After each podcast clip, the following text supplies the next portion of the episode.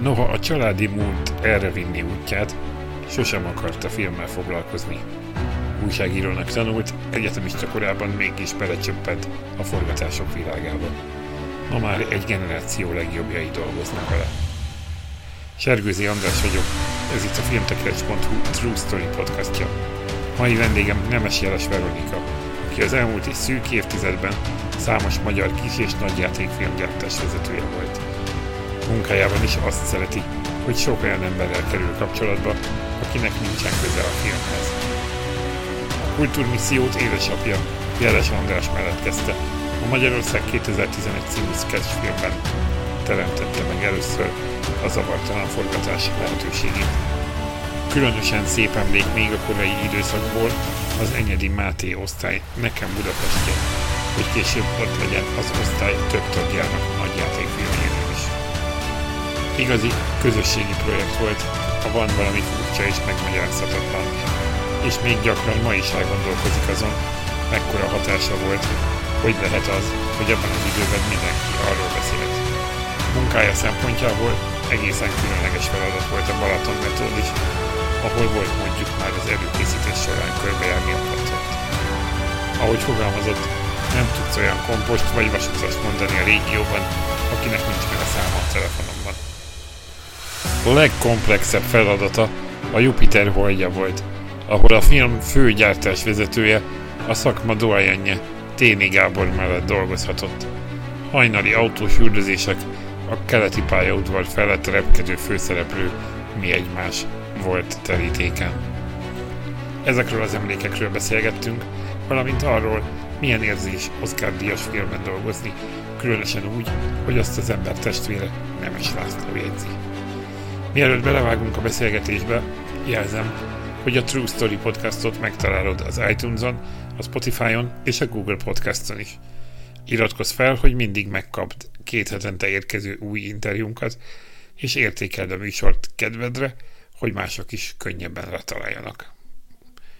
Veronikától először azt kérdeztem, a pályaválasztásban mennyire volt meghatározó, hogy édesapja és testvére is filmrendező egyáltalán nem volt egyértelmű, hogy, hogy én a filmezéssel fogok foglalkozni, mert alapvetően újságíró szerettem volna lenni. Azon belül a filmezés ez nagyon érdekel, tehát a filmes újságírás az filmkritikai írást, azt így nagyon szerettem. Voltam is újságíró gyakorlaton amúgy a Duna TV-ben is, meg előtte a Népszavánál, szóval ezt tök szerettem, és nagyon szerettem írni mindig, most is nagyon szeretek, de uh, utána az egyetem mellett rájöttem, hogy el kéne kezdeni dolgozni az egyetem mellett, úgyhogy kb. azt csináltam szerintem, amit mindenki, hogy az összes kis filmgyártó céghez írtam, hogy ilyen mindenesnek tök szívesen jönnék, és akkor egy ilyen kicsi cégnél elkezdtem dolgozni, és ők koproducerek voltak a, a Nekem Budapest című sketchfilmben, amit akkor csináltak a, a Proton Cinema gyártásában, ö, a, és, és igazából így kezdődött minden. Mhm. De ha így fel tudod idézni, ugye később dolgoztál te aztán apukáddal is, hogy, hogy milyen emlékeid vannak gyerekként arról, hogy nem tudom, mennyire láttál például ab, akkor már abban, hogy milyen egy filmforgatás, akár az ő szavain keresztül? Ö, ő nem volt az a, az a szülő, aki a munkájáról ö, beszél nagyon sokat otthon, vagy nem volt ez a tipikus filmes ö, apuka, aki, aki forgatási sztorikat mond, és csak filmesekkel barátkozik, sőt, inkább ennek az ellenkezője. Viszont viszont ott voltam a forgatásokon, a Senki Földjében szerepeltem is, és mai napig emlékszem, hogy konkrétan az első forgatási napon, amin kim voltam, és szerepeltem, egy kutya, akinek szerepelnie kellett, megette a másikat, és addig várni kellett, amíg emlékszem, hogy ott a Gáti Katival és a Cora Fischerrel így, ők így mondták nekem, hogy nem, nem lett semmi baj a kutyának, nem, nem, ez csak játék, úgyhogy ez volt kb. az első ilyen forgatási emlékem, de másokon is kint voltam, és, és azt emlékszem, hogy nagyon tetszett, de nem lettem ilyen, nem volt egyáltalán egyértelmű, hogy ez az irány lesz. Tényleg nagyon sokáig újságíró szerettem volna lenni, illetve inkább műsorvezető, de aztán rájöttem, hogy én annál egy sokkal érzelmesebb ember vagyok, és mondták is a felvételi utolsó fordulójában, hogy műsorvezető szakon, hogy mindenki ül az arcodra, úgyhogy ez, ez nem egy előnyös tulajdonság. Tehát, hogy nem nagyon tudsz póker arcot vágni. I- igen, igen, már pedig ez egy ilyen, igen, igen, a hírolvasáshoz és ehhez a, ehhez a világhoz, úgyhogy igen. Még egy dolog, úgyhogy, amit... úgyhogy így alakult, hogy én, én jelen. Mond, mond, mond nyugodtan. Még egy dolog, amit találtam, aztán leszakadunk így a családi múltról, de hogy Nyugodtan. Molnár Ferenc ükunokája vagy. Ez ja, igen, ez. igen. Ezt gondolom, igen, hogy a családi igen, közbeszélet így meghatározza.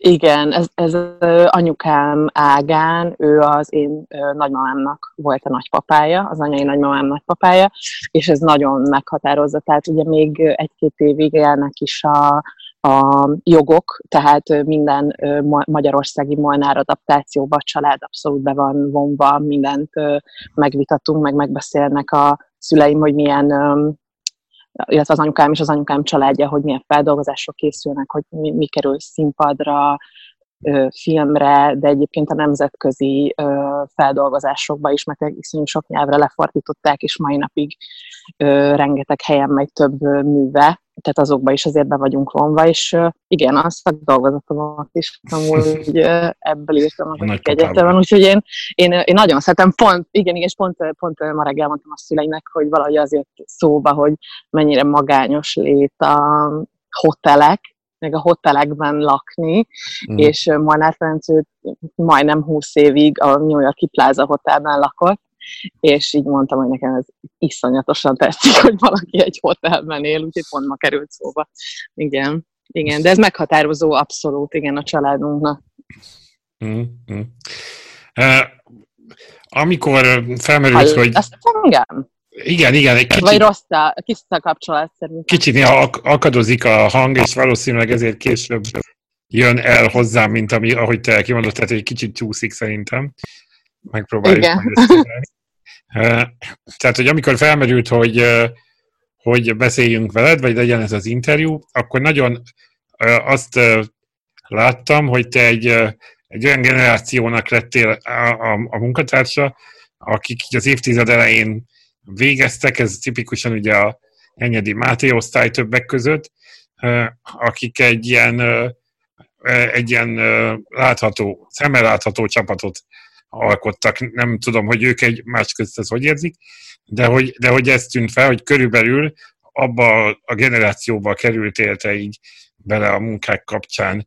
Ez abból a szempontból valóban így van, hogy végül is tényleg egyik rendező után kerültél a másikhoz, tehát hogy először a Szimler Bálint, aztán ugye Reis Gábor, aztán nem, nem tudom, a Jupiter hogy az, hogy jött, de hogy tulajdonképpen volt egy ilyen egy ilyen kör, ami így kialakult. Ezt mennyire érzitek így?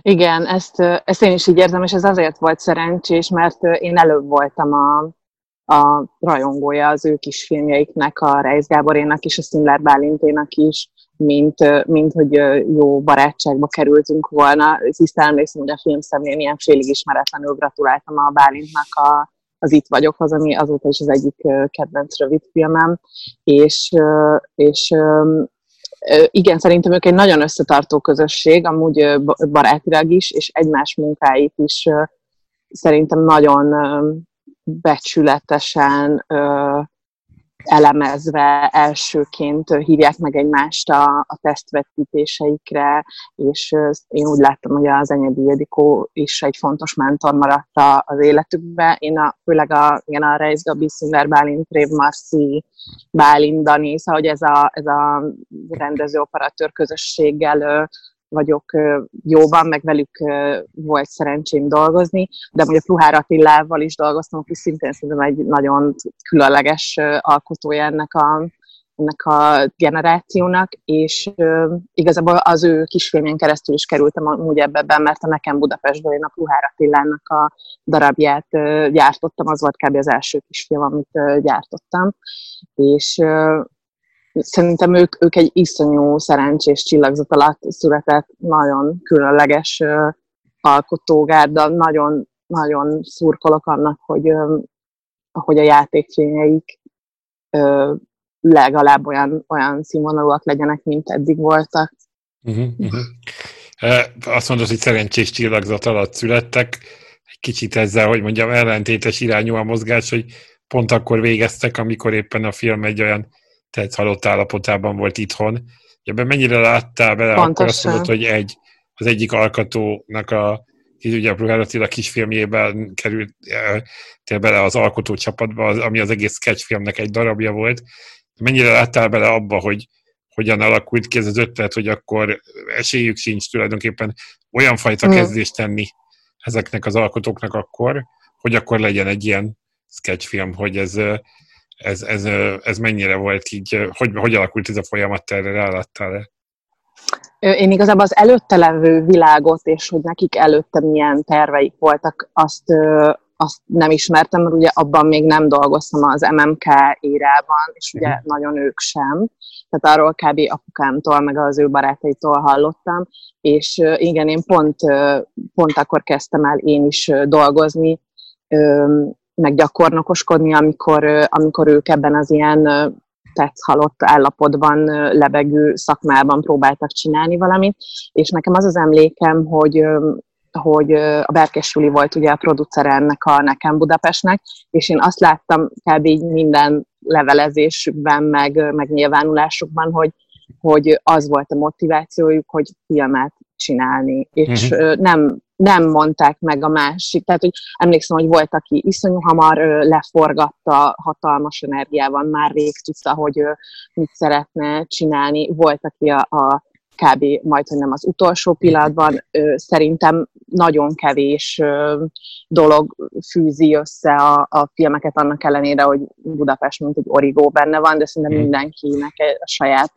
magának egy, egy ilyen zsengéje, és szerintem nem is nagyon lehet mást csinálni egy ilyen helyzetben, mint amit ők tettek, hogy filmet csinálni annyi pénzből, amennyi van, vagy amennyit a, a Júlinak köszönhetően össze, össze tudtak szedni, és, és szerintem tök megállja a helyét a, a film, hát hogy én, én szeretem, nekem ki van a plakátja a bíróasztalon fölött a mai napig szerintem nem is tudtak volna mást csinálni akkor uh-huh. ebben az átmeneti időszakban. Uh-huh. Visszatérünk még konkrét filmekre, de beszéljünk egy kicsit a, a te szakmádról, hogy uh-huh. mi az, amit, amit a, a leginkább szeretsz a gyártásvezető munkában, és mi az, amit a legnehezebbnek tartasz? Mm.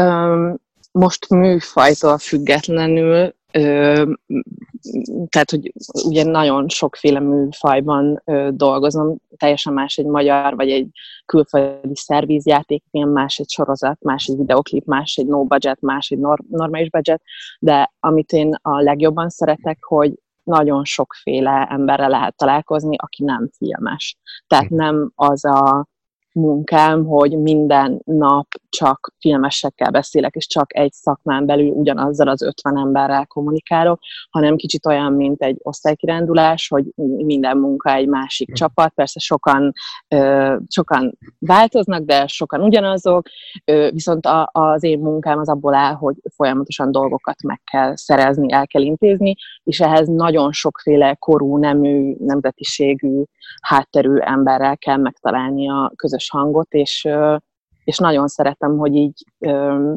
nagyon szeretem a vidék, most tehát idén nagyon sok vidéki forgatáson voltam a, a koronavírus miatt is, valahogy könnyebb volt, meg jobban oda vágytak az alkotók, amikor tudtak dolgozni, és nagyon szeretem azt, hogy meg lehet ismerni azt, hogy vidéken különböző vidéki városokban mivel foglalkoznak az emberek, ott, ott mit jelent egy forgatás, Úgyhogy én ezt szeretem igazából a legjobban, ami a leg, hát nem tudom, szerintem minden munkának valószínűleg van egy ö, olyan része, amikor így éjfélkor ülsz az irodában, és egy ilyen táblázatba próbálod megtalálni, hogy hova raktad be a rossz tizedes veszőt, mert valami nem jön ki. Hát az én munkámnak is van ilyen, meg azért van egy ö, stresszfaktor, amit szerintem én, ahogy telnek az évek, egyre jobban kezelek. Régebben nem voltam ö, elég strapabíró szerintem ebben, de most már ezerszer kikattabban mm. kezelem a stressz helyzeteket is, mert valahogy úgy bele tanulsz, hogy ez így teljesen normális, hogy akkor az e, már, már ki kellett volna, hogy menjen a diszpó 200 embernek, de még nem ment ki, mert még valami nincs meg, és ez egy ilyen folyamatos, ilyen minden nap más, ami, ami, amit én nagyon szeretek a munkámban. Uh-huh. Picit uh, foglaljuk közért össze, hogy uh, mondjuk egy nagy játékfilm esetében hol kezdődik a munkád, mik a főbb uh, területek, ugye igazából ha laikusként úgy tudnál én megfogalmazni, de majd te megfogalmazod rendesen is, hogy, hogy, hogy azt a hátteret biztosítani a, a, a, a stábnak és a színészeknek, ami, ami alapján meg lehet csinálni a forgatási napokat, de talán hamarabb kezdődik, és később is végződik, vagy hol kezdődik a te munkád, mik nagyjából így a főbb csomópontjai, és, és, és meddig tart, mikor, uh-huh. Mikor ér véget? Itt a műfajok között, vagy a produkciók között nagy különbség van abban, hogyha ez egy Magyarországon forgó szervizprodukció, tehát egy külföldi gyártócég kéri meg a magyar gyártócég producereit, hogy készüljön itt egy film, akkor én már csak akkor kapcsolódom be, amikor van egy elfogadott költségvetés, egy ilyen első költségvetés, ameddig a producer elvitte a projektet, és az egy néhány hetes előkészítési időszak. A munkától függően lehet 4, 6, 8, 10, 11 hét helyszínkeresés, statiszta, szervezés, stb. Az a, az a periódus, amikor én már dolgozom. Ez az ilyen, azt hiszem, hogy ezt ilyen hard prepnek szoktuk hívni, de előtte van egy, azért egy ilyen lazább pár hét, amikor már elolvasom a forgatókönyvet, már beszélek a, a vezető, a részlegvezetőkkel, a külföldiekkel, úgyhogy általában így szokott működni. A magyar játékfilmnél, amikben én dolgoztam, ott ez teljesen más volt. Ott már kb. a forgatókönyv írás, vagy a forgatókönyv elfogadott draftjának a, a megkapásától gondolkoztunk a, épp az adott producerrel vagy rendezővel, hogy, hogy ezt tehát ott annyira fontos az anyagi faktor, meg Ezt a megvalósítási faktor, hogy igen, hogy hamarabb be kell kapcsolódnom, hogy, hogy bizonyos dolgokkal, tehát hogyha mondjuk van egy nem tudom, olyan helyszín, mint a nem tudom, parlament, vagy a hajós uszoda, vagy ilyesmi, akkor azt nem árt már előre belengetni, hogy mi majd szeretnénk forgatni egy ilyet. Úgyhogy ott, és én ennek nagyon örültem is, amikor hamarabb be voltam vonódva amúgy hmm. külföldi ilyen produkció is volt, ahol ö, igényelte a, ilyen, az adott producer. Ilyenkor Igen? van, ilyenkor van hogy bele tudsz szólni, vagy nyilván a rendezővel való kapcsolattól függ, hogy, vagy a forgatókönyvíróval való kapcsolattól, hogy, hogy hát jó-jó ez az ötlet, de ez anyagilag nem biztos, hogy bele fog férni. Vagy ez inkább a producer hmm, dolga? Szerint, szerintem ez inkább már a, a producer első körénél eldől, és, és ő egy mondjuk egy nagyon nehezen megvalósítható, de megvalósítható öm, projektet tesz elém, mm. olyat valószínűleg nem, amit öm, lehetetlen megcsinálni, de mondjuk olyan elég kevés dolog van szerintem. Uh-huh, És akkor rendszerint gondolom a helyszínegyeztetés mondjuk egy location managerrel, a statiszta szervezésnek a felügyelete, vagy milyen ilyen nagyobb, nagyobb kategóriák vannak, ami a feladatod? Én, én azt érzem, hogy, hogy a magyar filmeknél is, de főként a Magyarországra jövő külföldi produkcióknál a kulcskérdés a helyszínek. Mm. Mert a, a szereplők rendszerint a, a, a, vagy a rendező fejében vannak, vagy a casting direktorral, producerrel közösen találódik ki, tehát ott inkább egy ilyen gyártási része van, hogy tudjam, majd megegyezzek, hogy ki mennyibe kerül, és hogyha valami baj van, akkor, akkor keressünk mást.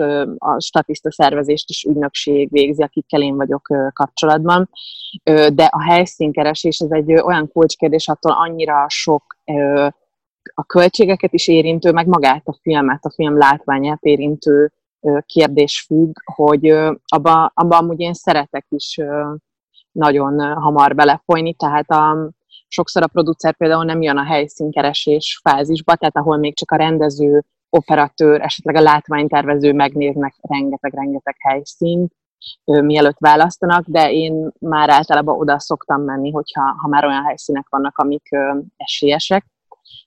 És, és ez is igazából az origója egy, egy filmnek. Nyilván, hogyha a stúdióban forog, mert tavaly például forgattam stúdióban készülő sorozatot, ez egy Netflix produkció volt, és én ott dolgoztam először olyan hosszabb munkában, ami stúdióban forog, és én akkor éreztem először azt, hogy hát ez annyi, tehát egy annyira nagy faktorral egyszerűbb, vagy egy annyira nagy kör van ezzel leegyszerűsödve, hogy ott meg nyilván más dolgokat kellett szervezni.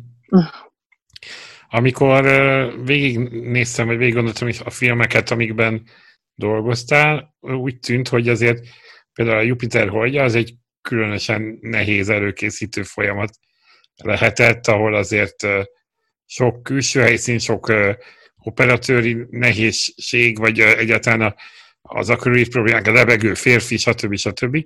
Ezekből te mennyit láttál, vagy ez mennyire volt inkább a látvány, látvány uh-huh. része? Én abban a filmben a, a felvételvezető voltam, tehát a gyártási csapatban dolgoztam. A kettő között a különbség?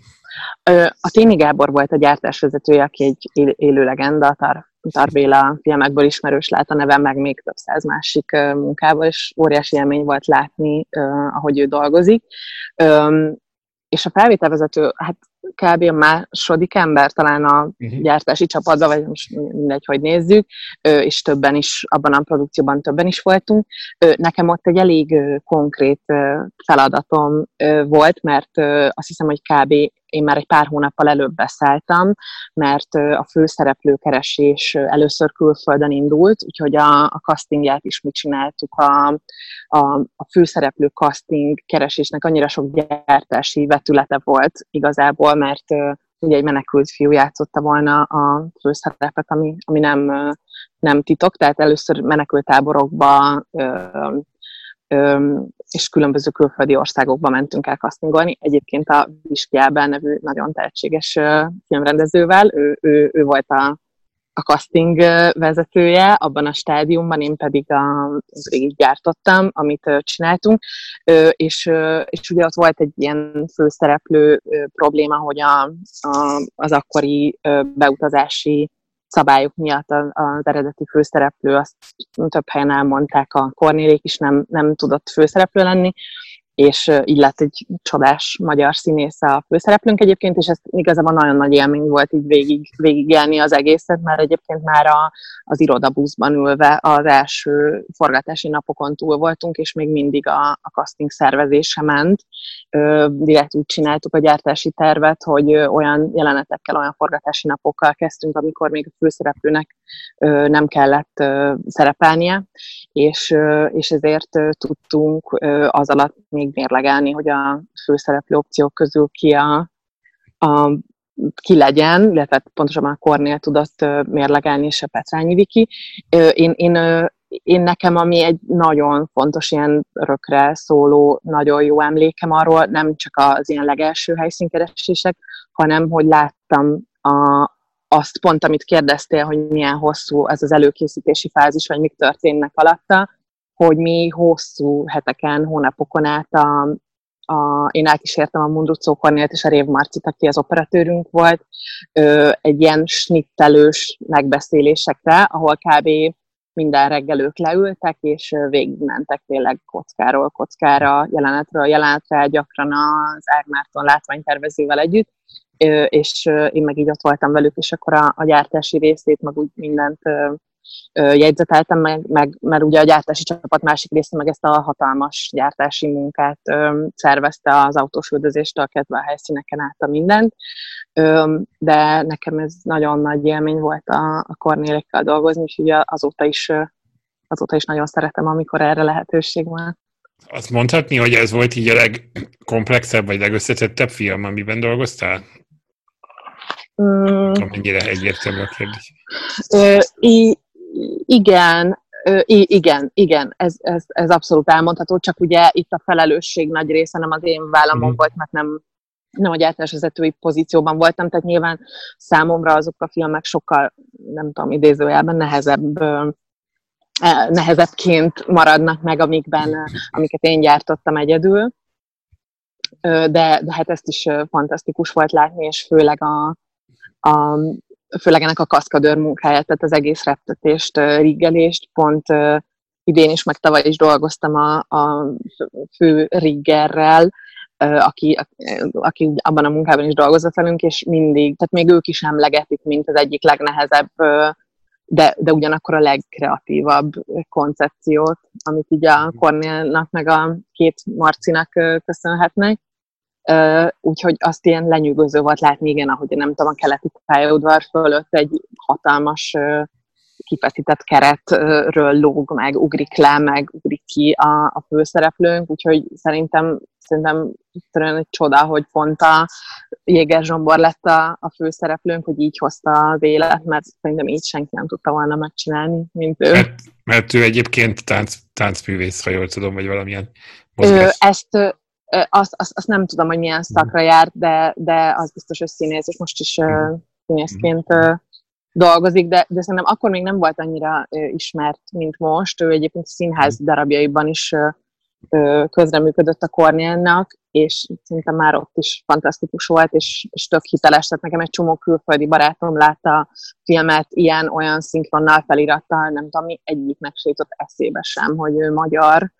Szóval nem, nem, nem, nem ugrott le, és ez, ez fantasztikus volt így közelről nézni az ő repülés próbáit, a, ahogy kialakult a, az egész filmnek ez a szövet, tehát tényleg rengeteg helyszínen nagyon sok szereplővel dolgoztunk, úgyhogy igen, ez egy nagyon mm. komplex munka volt. Jó volt mm. kicsit a részének lenni.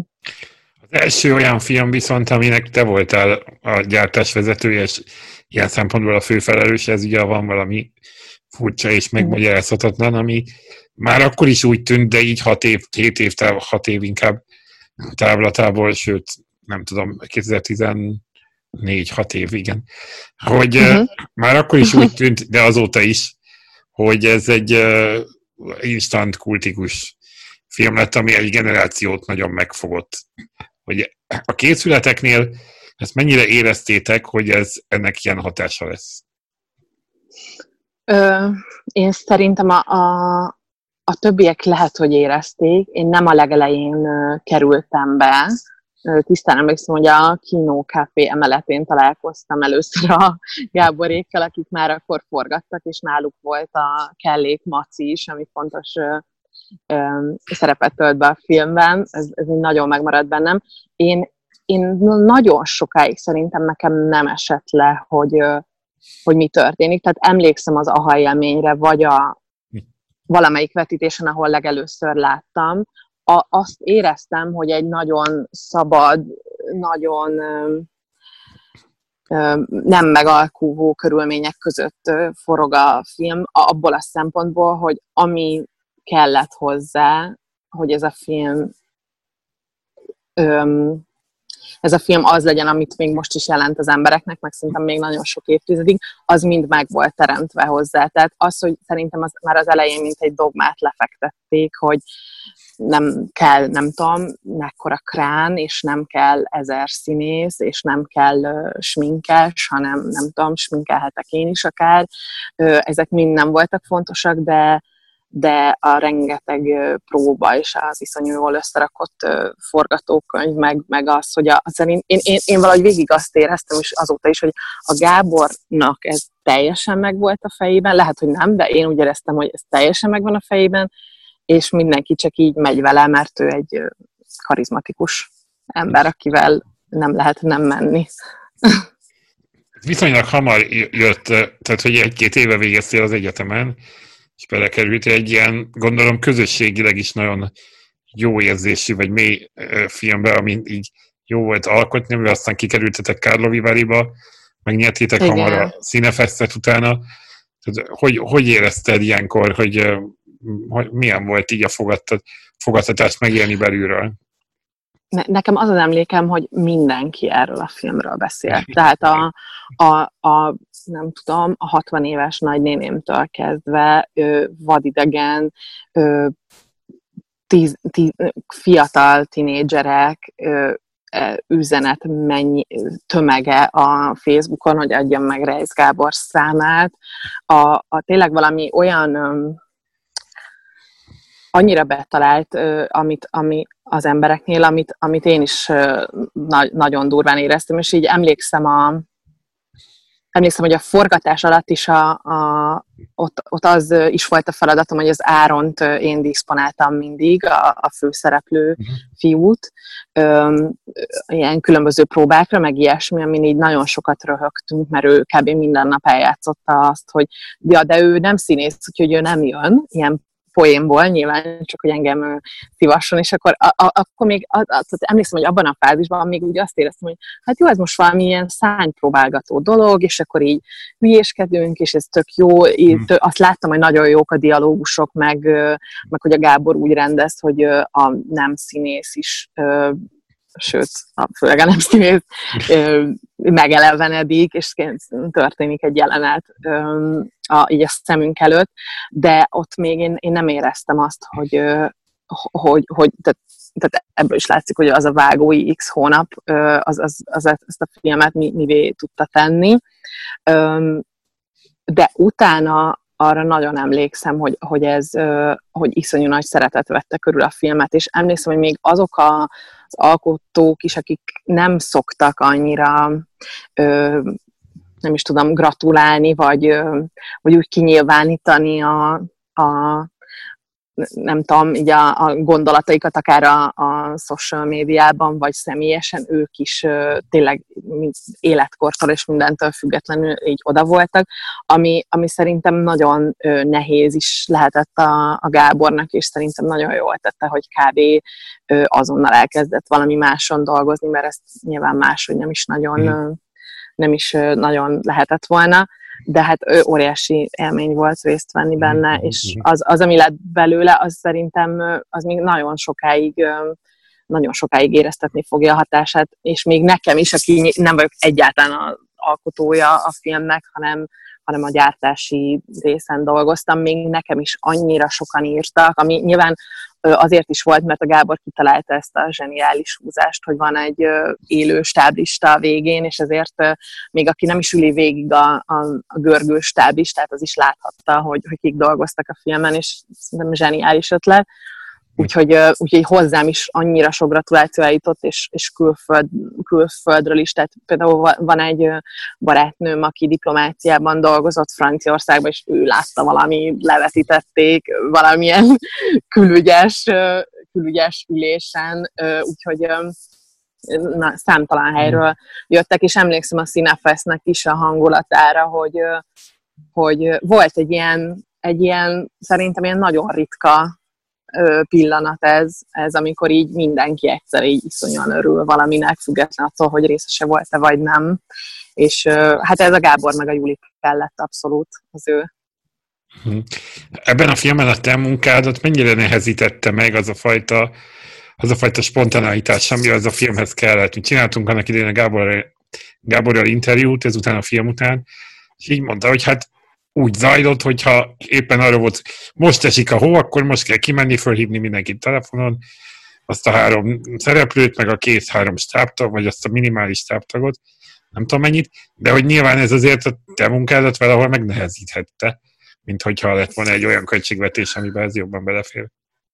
Igen, igen, megnehezítette, és emlékszem, hogy ott és akkor főleg azért, mert nem sok, nem sok forgatásom voltam előtte, azért is néhány helyzetben tényleg csak így kapkodtam a fejem, hogy mi holnap, de azért egy, egy nagyon összetartó, baráti, elég mini stáb ö, dolgozott, és ahonnan az eszközöket ö, béreltük, ők is a végére már elég rugalmasak voltak, szerintem a végén már azt gondolták, hogy jó, mindegy, vigyétek most már, ha már megint forgattok, vagy nem tudom, tényleg egy ilyen, egy ilyen running joke volt, hogy jó, holnap forgatunk, de de nekem pont ebben az évben, ami, ami, ami most 2020-ban ö, kialakult, most jut eszembe sokszor a, van, és, és az, hogy az a forgatási metódus igazából ö, a Gábornak teljesen igaza van benne, hogy ez egy ajándék, hogy, hogy, hogy valahogy ilyen békjók nélkül tudsz ö, dolgozni, mert ö, nem is telepítesz egy akkora eszközparkot, meg egy akkora stábot magad köré, de ez azzal is jár, hogy nem is nem is kell ekkora apparátust mozgatnod, és a hirtelen helyzetekre jobban tudsz reagálni, és az idei évben nekem nagyon sok olyan forgatásom volt, ahol ez, ez abszolút jól, jól jött, vagy így visszajött ez az emlék, hogy jó, mindegy, akkor csináljuk. Hát akkor felhívom, és akkor de miért? Miért ne adná oda? Hát miért, miért ne lehetne oda menni? Szóval, hogy ez, ez uh-huh. szerintem ez a frissességét ö, ö, me, megőrzi ö, uh-huh. abszolút a, a mi ö, munkánknak, meg hát ehhez akkor kellett, hogy, hogy az Áron, a, a Ferenci Káron, a főszereplőnk, ő, ő ennek szentelt egy évet vagy többet a, az életéből, tehát ez általában a főszereplőn bukna el, hogyha bármilyen más film így készülne, mert egyszerűen nem érne rá, ő pedig ennek dedikálta azt, a, azt az időszakot. Igen. De az hogy, az, hogy most idén is erre volt lehetőség, vagy valami hasonló, hasonló megközelítési mód, ez a járvány miatt? Tehát, hogy, hogy nem volt annyi... Való, Igen, tehát ez egy, ezt, egy kény, ezt, ezt egy kényszer szülte igazából ezeket a helyzeteket, tehát a, a Gábor filmjénél ez egy koncepció volt, és valamennyire a költségvetés is indokolta, és nekem azért jött vissza ez az emlékem, mert ebben az évben meg nagyon sok ö, olyan kisebb reklámfilmben, ö, meg videoklipben, meg kis filmben, tehát kisebb munkákat lehetett csinálni, és abból is csak magyarokat. Nyilván ebben a mostani helyzetben kisebb stábbal, és valahogy viszont megvolt annak a szabadsága, hogy össze-vissza lehet telefonálgatni, hogyha változtatunk, vagy ide megyünk, vagy oda megyünk, mert kb. mindenki ráér, uh-huh. és a helyszíneket is könnyebben lehet valahogy megszerezni. Szóval hogy volt egy, visszajöttek nekem ezek, a, ezek az ilyen rohangálós emlékek, és szerintem ezt, ezt nem szabad elfelejteni, hogy milyen így forgatni, hogy a barátaiddal ö, forgatsz egy kicsi stábbal, mert, mert én biztos vagyok benne, hogy ez, ez a van sikerében benne van, hogy egyrészt a Gábor barátai, a szereplők és a statiszták egy része, de hogy a stáb is barátokká vált. Tehát valahogy pont ö, tavaly csináltam egy külföldi munkát, tök nagy stáb, tök nagy helyszínek, száz kamion, nem tudom, tényleg úgy néz ki, mint egy filmforgatás, és akkor pont ott volt egy stábtag, akivel együtt voltunk a vanban, és annyira vicces volt, hogy így ránézett, és mondta, hogy azért mi már csináltunk valami nagyon menő dolgot együtt, nem? És ezt is soha nem felejtem. És, annyira rögtön, hogy tényleg, tehát, hogy az is nagyon, nagyon sokat ad, hogyha egy ilyen szuperprodukcióban dolgozol, vagy nagyobb produkcióban, de, de azért ezek az emlékek, ezek így összekovácsolják az embert. Ez volt 2014, de talán még több emlék volt 2015-ből, amikor a, egyrészt a Balaton Metód, másrészt pedig a Saul fia, annak az évnek két olyan filmje, amiben dolgoztál. Mind a kettő teljesen más, és nehéz is így egy mondatban beszélni róluk, ezért is vegyük nyilván teljesen külön-külön. A, a Balaton Metódról én nekem mindig az az érzésem, hogy egy, hogy mondjam, egy méltatlanul elfelejtett, vagy egy ne, keveset említett, említett film, ami egyrészt maga a koncepció is teljesen egyedi, és erről ugye itt több, több videóklip, ami mind a Balaton körül játszódik, tulajdonképpen ebből készítettetek egy, egy klipfilmet. A Saul fiát meg ugye nem kell még ennyire sem bemutatni, mint a Balaton metódot, de beszéljünk egy kicsit az el, előbbiről. Igazából az rémlik, én annak idején olvastam valahol egy cikket, ahol te mesélsz ilyen forgatási sztorikat, hogy mennyiféle sok helyszín, mennyi sok ember, ezt kellett megmozgatni ebben a forgatásban. Ez ennyivel nehezebb volt, vagy csak akkor láttam én bele jobban abba, hogy milyen egy, egy ilyen nagy produkciónak a forgatása. Tehát, hogy ott, ott, ott úgy tűnt, mint valami elképesztő összetett, komplex feladat, vagy legalábbis egy, egy nagyon sok hely, ugye több helyszínes, több mindegyik helyszínen más szereplőkkel dolgozó film. Egyáltalán hogy emlékszel vissza erre a munkára? Mm, egyrészt, amivel kezdted, azzal nagyon egyetértek, szerintem is méltán, méltatlanul, méltatlanul elfeledett, vagy ha nem is elfeledett, mert, mert nekem nagyon sokan szokták emlegetni, hogy nagyon szerették, de, de szerintem se kapta meg egyrészt ezt a fesztivál, uh-huh. fesztivál vízhangot, lehet, hogy nem illett bele emiatt a sketch műfaj miatt, vagy, vagy nem tudom, vagy nagyon-nagyon-nagyon magyar produkció magyar zenekarokkal és magyar, egy fontos uh-huh. magyar emblematikus helyszíne, nem tudom, hogy mi azok, de, de, de én szívesen láttam volna sokkal több helyen, mint, mint ahogy láttam. Ö, egyébként nekem, nekem az a, az egyik leg, legszebb, legkedvesebb emlékem a fogadtatása kapcsán, amikor a Toedi moziban a premier után a Rajk László előttem ült, a, és felállt, és akkor így a Takás Nórinak, aki a látványtervezőnk volt, meg nekem így hozzá, hozzánk fordult, és akkor így mondta, hogy megcsináltátok a kulcsfilmet. Hmm. És akkor így nem hittem el konkrétan, hogy egy ennyire ö, más ö, érában hmm. dolgozó, hmm. teljesen más műfajokban alkotó, addig a pillanatig azt hittem, hogy teljesen más ízlésvilágú ö, szakmai legenda, így azt mondja egy, egy sketch klipre, ami nem annyira sok pénzből készült, és szerintem egyik zenekart se annyira ismert előtte, mert mondta is, hogy, hogy ez egy kulcsfilm, és valahogy én is azt éreztem, hogy, hogy jó, egy jó, jó nagyon jó hangulatú sztori lett belőle. Igen, már nem annyira emlékszem a nehézségekre, én általában csak a jó, jó dolgokat jegyzem meg hosszú távon, de, de hát nagyon vicces volt az, hogy tényleg felforgattuk a Balatont, és ezen szoktunk röhögni a Bálinta azóta is, és pont most mondta, most meg megint egy másik régióban forgattunk, és akkor mondta, hogy na, megint felforgattunk egy régiót, mert az már tényleg olyan volt, hogy hónapokon át különböző, tehát nem volt szerintem olyan balatoni város, ahol ha minimum ne terepszemléztünk volna, mert tényleg végigjártuk az egész Balatont, a Bálintnak akkor lett meg a jogsia, és ő, ő vezetett, vezetett körbe, és nekem, nekem az egy ilyen nagyon erős emlékem, mondjuk a legelején megmondták, hogy nem ezt a klasszikus balatoni nem tudom, lángos evés, csúszdázás. Tehát ne, nem, nem, a, nem azt a megszokott retro életérzést akarták visszahozni ezzel, hanem inkább azt, hogy jelent a Balaton most tök más műfajban alkotó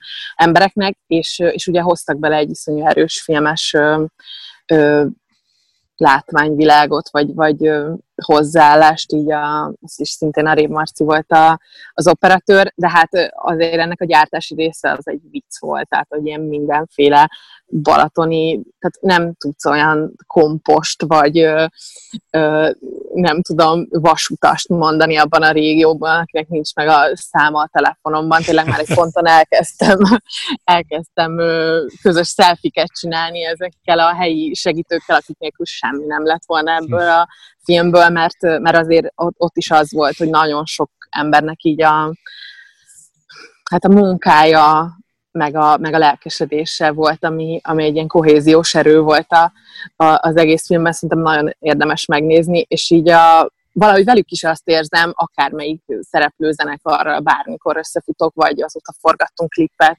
mm, többekkel közülük, hogy így nekik is ez egy ilyen, ez egy ilyen közös ilyen, ilyen közös emlék, de, de hát tényleg tehát több évszakon át forgattunk nagyon, nagyon sok időt, úgyhogy min, és minden, láttad mindenféle Igen. helyszínt. A, a, azóta már olyan helyszínek láthatunk ugye a filmben, amik adott esetben meg sincsenek, mint az Ezüstpart Hotel a Siófokon, ami azt hiszem, hogy már tök, tök, valahogy tök máshogy néz ki, igen.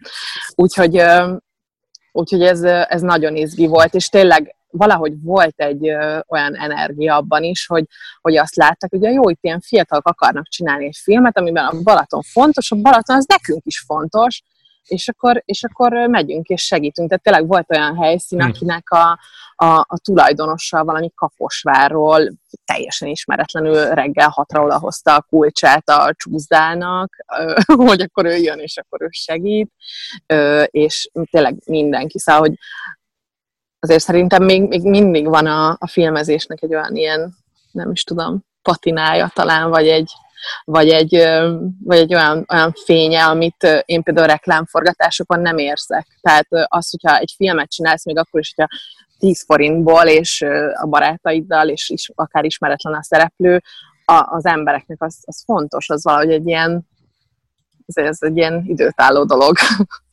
Úgyhogy ezt éreztem ezen a forgatáson is abban a filmben igazából az volt az érdekes, hogy talán mindegyik klip, de javíts ki, ha nem jól emlékszem, hogy mindegyik klip egy, egy, egy, egy vágással ment. Tehát, hogy igen. És néha, néha iszonyú bonyolult, nehéz, nagyon alaposan átgondolt, át kellett gondolni ezeket a klippeket ahhoz, hogy, hogy, hogy tényleg meg lehessen csinálni egy vágásból, Igen. ami nagy vásznon különösen jól mutatott. Igen, igen, igen, igen e, ebben benne volt abszolút egy ilyen bravúr, bravúr faktor is, de valahogy ott a forgatáson azt éreztem, hogy hogy inkább az, hogy itt és most vagyunk, és kb. a kamera az itt sincs, csak úgy, csak úgy, csak úgy megnézi, hogy itt mi történik a Balatonnál, valami titkos, izgalmas dolog, valahogy inkább ez, ezért volt, legalábbis az én számomra, de szerintem több epizódban nagyon jól jött ki, például a subscribe-os résznél, amikor a csúszda tetej, tényleg látjuk a csúszda, csúszdánál az, hogy a végén a konfetti dobálnak, de látunk egy csónakot is, meglátunk egy nem tudom, minden, mindenfélét, és mindez egy snitben, meg a, a kezdetfia is rész is, Ú, igen. azt is nagyon szerettem, ami szintén egy ilyen kaszkadőr, kaszkadőr izgalmas feladat, meg abban úgy benne volt az is, hogy, hogy, hogy egy ilyen kitekintés, hogy láttuk, láttuk a stábot egy pillanatra, és én azt is nagyon szerettem, hogy nem tehát hogy benne volt a Quimby, oké, okay, de mondjuk benne volt az elefánt is, akik akkor még nem voltak egy, egy annyira, annyira szuper híre, vagy legalábbis országszerte szuper híres zenekar, de valahogy én ezt, ezt is éreztem, hogy így, hogy így a, tehát, hogy amikor így mentünk a Balatonon, és így próbáltuk elintézni így a helyszíneket, meg a bármit tényleg, nem tudom, pajszerrel feltöretni a strand öltözőt, hogy valamit kiszedjünk belőle, szóval ilyen teljes hülyeségek, hogy én azt éreztem, hogy tök nem azért segítenek az emberek, mert hogy most egy híres zenekar ide jön, vagy híres filmesek, hanem így maga a filmezés filmezés, hogy akkor ők is ennek a részesei, és így tényleg szerintem a végén a minden idők egyik leghosszabb stáblistáját sikerült összehozni, mert tényleg mindenkit igyekeztünk írni. Special thanks. Igen. zárásként nyilván beszéljünk arról, hogy ez egy olyan sztori, amit az ember az unokájának is mesélni fog, hogy amikor én kis unokám Oscar Díjas filmben szerep, ne, dolgoztam. Tehát ez így milyen, milyen érzés ezt így, erről így beszélni, hogy egy Oscar Díjas film részese vagyok? Ö, nekem a, tehát én a Saul fiának az, csak az előkészítésében dolgoztam, mm. kb. pont egy évet, ö, amikor még annyira a, még nem ez a csillogó része látszott, hanem, hanem inkább egy, még egy, egy nehezebb fázisban voltak az alkotók. Főleg egy, egyébként egy pesti lakásban, lakást béreltünk, és akkor ott készítettünk elő. Ha jól emlékszem, akkor kb. 80%-ban a, a castinggal foglalkoztunk, hát nyilván az, egy, az, a, az a gerince volt abban az időszakban a feladatoknak, és a casting direktorral, meg a, meg a casting csapattal minden nap ott ültünk, meg a, én a nemzetközi castingot, ami akkor kezdődött el, azt, ö, azt szerveztük, tényleg szerintem lefedve kb. Európának azokat az országait, aki, ahonnan szóba jöttek ö, ö, színészek, és nem csak színészek, szóval ez egy óriási casting feladat volt a, a casting csapatnak, de még a helyszín megtalálása, ez a háros, ebből, ha jól emlékszem, mm. vagy háros sziget, vagy nem tudom mi a pontos neve, az is abban, a, abban, a, abban az időszakban volt, szóval én főleg a, Rajk László irodája és a, e között a casting lakás között mozogtam, ahol egy ilyen, nem tudom, cserépkájára kiragasztva voltak mhm. az első casting ötletek, úgyhogy ez még tényleg egy ilyen kezdeti fázis volt, de az egy ilyen tök izgalmas egy év volt, a, tényleg majdnem egy év volt az életemben, ami, ami alatt már a, a vannak, emlékszem, hogy mentek munkálatai, mert emlékszem, hogy, hogy hogy volt olyan, hogy a, annak egy színész próbájára mentem oda, szóval ez egy ilyen teljesen ilyen kusza öm, időszak volt, de azt tudom, hogy én nem épp, tehát hogy abban az időszakban még semmit ebből a sikerből nyilvánvalóan nem lehetett Nem lehetett látni, hogy ebből nyilván. Mármint, hogy az, hogy nagyon jó film lesz, azt szerintem lehetett látni, de, de azt, meg hogy egy nagyon erős alkotói hogy is mondjam, akarat van mögötte, azt lehetett látni, de, de azt, hogy, hogy ez ennyire át fog jönni viszonylag sok embernek, azt nyilván még abban a stádiumban nem. Mm. De én, nekem a kedvenc, abszolút a kedvenc részem a, a, az előkészítés minden egyes produkciónál, tehát am, amúgy is az van, hogy egy, hogyha jól sikerült a, a gyártási munka, akkor a forgatáson már olyan sok feladatod, és feladatod van, de mondjuk olyan sok probléma nem lehet, ha jól van előkészítve. Nyilván viszmájor helyzetek lehetnek, de én ezt az előkészítős időszakot nagyon szeretem, amikor így nem tudom, már egy egymás lögdösítek ki az irodából, hogy na jó, nem, ezt most majd holnap megcsináljuk, azzal majd holnap találkozunk, őt majd holnap is fel lehet hívni, de hogy én a Saul fiánál is azt éreztem, pont nekem főleg ezek az emlékek maradnak meg, mert szerintem ez tök megható, hogy ott is annyi ember segített már abban a fázisban is, amikor, amikor amikor még nem egy Oscar-díjas rendezőnek a filméről volt szó, hanem egy első filmes hanem csak, egy, hanem csak egy jónak tűnő sztoriról, igen, szóval, hogy tök emlékszem, hogy különböző követségeket, meg a Magyar Intézetnek különböző kirendeltségeit hívogattam, ilyen, nem tudom, teljesen,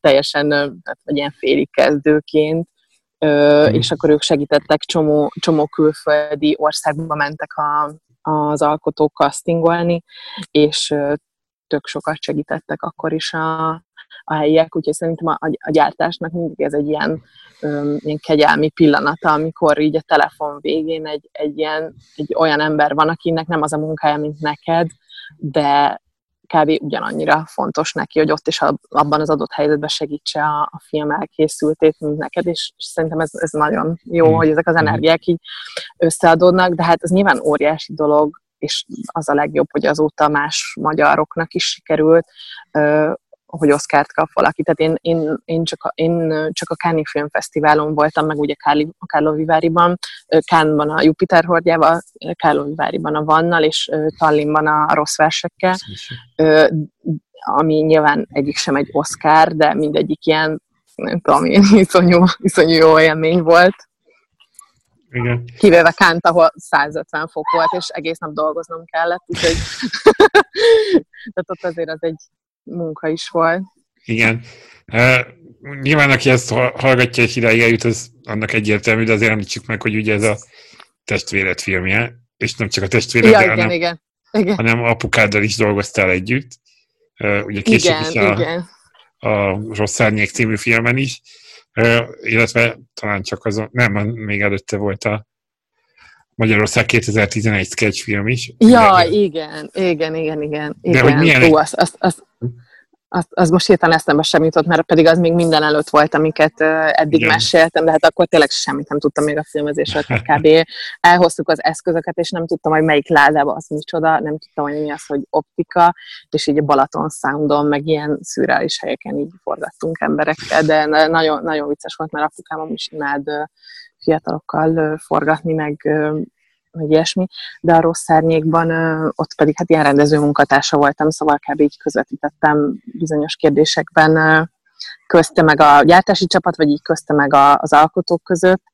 uh-huh. tök jó volt. De könnyebb vagy, könnyebb, könnyebb vagy nehezebb családtaggal dolgozni, bár ha jól hallom a Saufiában, hmm. azért annyira közvetlen munka nem volt a, a Lászlóval, de hogy de azért apukáddal úgy veszem ki, hogy gyakran, hogy szorosabban együtt kellett dolgozni. Öm, azt nem mondom, hogy nem volt szoros, mert pont abban az előkészítési időszakban kb. velem meg még Épp, két igen. vagy három Aha. emberre dolgoztunk minden nap. Nem megyek lottózni. Ugye tényleg még egy korai fázis, az tényleg még egy korai fázisa volt, tehát utána egy tök más gyártási csapat csinálta a filmet, meg én is más csináltam már akkor, de azt én nem éreztem egyébként egyik szituációban se, hogy hogy ebbe bármi nehézség lenne, sőt, tehát, hogy apukám ugyanolyan volt a, a rossz árnyék kapcsán, mint, mint hogyha bármilyen mint, mint hogyha mondjuk az én forgatásaimról beszélgetne velem, szóval, hogy olyan, ugyanolyan volt együtt dolgozni, de mondom, ő ebben, ebben a szempontból azért szerintem egy egyedülálló ö, alkotó, mert nem sok filmet csinált, azok viszont iszonyú jók, és van egy mm. tök egyedi látásmódja, és nem egy, nem egy olyan szempontból, és kicsit negatívan mondom, hogy egy ilyen filmes filmes, aki, aki ha forgat, akkor ilyen filmesen viselkedik, és akkor ö, ne, nem tudom, alűrjei vannak, hanem hanem neki csak az volt a lényeg, hogy milyen lesz maga a film, és szerintem ezt bizonyos helyzetekben jól le tudtam fordítani a, a mi szuper közeli viszonyunk miatt más táptagok felé.